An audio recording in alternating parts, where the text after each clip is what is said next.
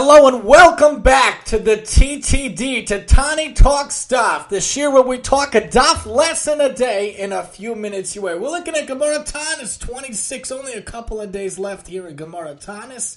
Reaching the Gemara, talking about the terrible, terrible things that happen on Shiva Asar B'Tamuz and the terrible things that happen on Tisha B'Av.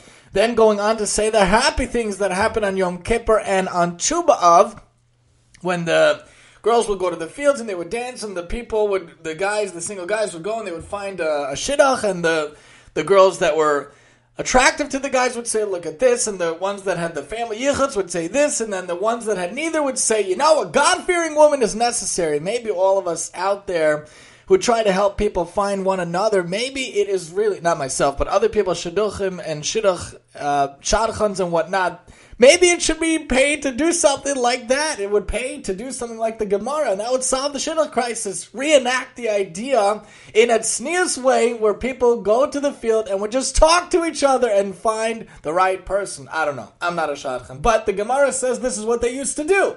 In the Mishnah here on Tanis 26b, they would all have the same clothing, the same color. Everybody somehow would find a shidduch, and it was all hunky dory. But then in the Mishnah, then it says that Rabbi Shimon ben Gamliel expounds a related verse. It says elsewhere, "Go forth and gaze, O daughter of Zion, upon King Solomon, adorned with the crown his mother made him on the day of his wedding and on the day of his heart's joy."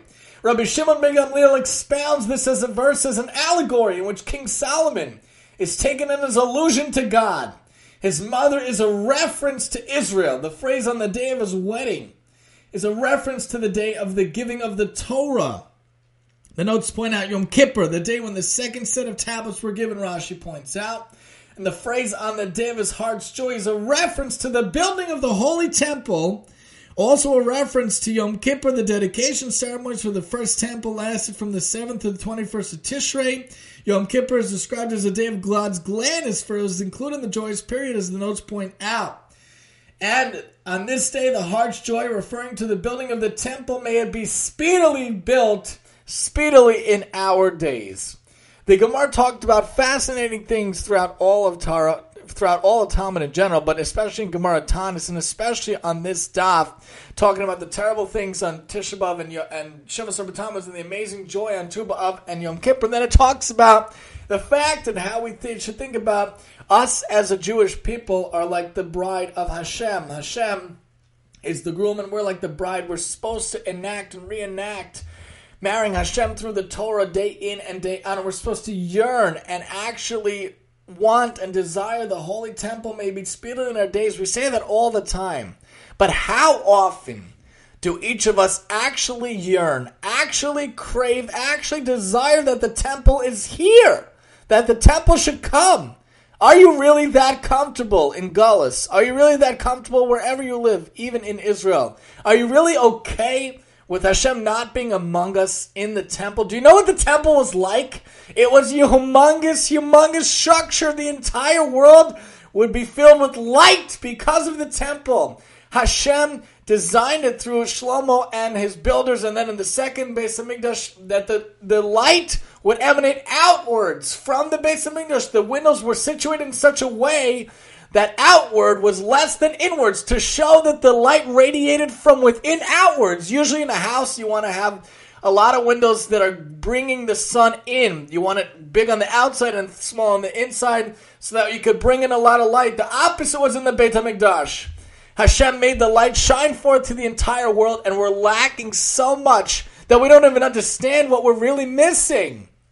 Do you know there was a certain people in Ethiopia or in Africa, I forget where, that they were liberated after thousands of years of being uh, away from Israel, and they yearned and they and they were spiritually hungry for Israel. Aish points out in an article, I believe, by Sarah Rigler, and they talk about how they came to Israel and they were learning about history.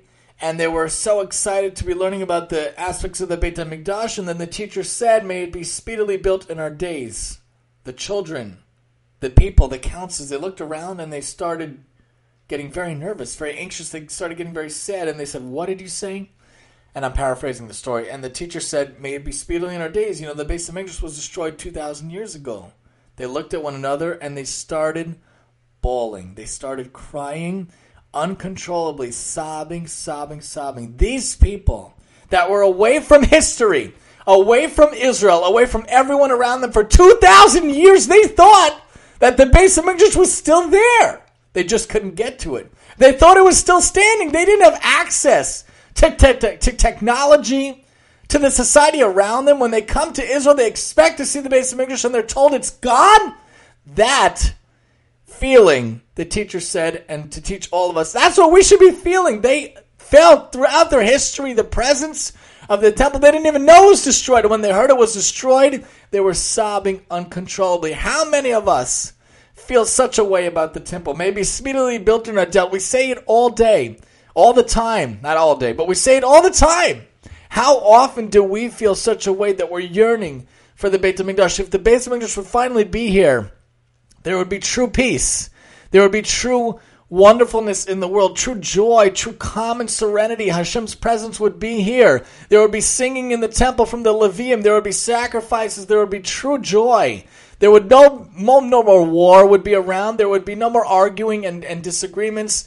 The Yetzer Hara would be destroyed. Yetzer Tov would reign supreme. We would do good and not even have to struggle with our sins we would hopefully have Techiyat HaMesim and everybody would come back and the coronation of the Mashiach would be here. All the nations would come and be happy with us bring sacrifices. How many of us want that? How many of us desire that every single day?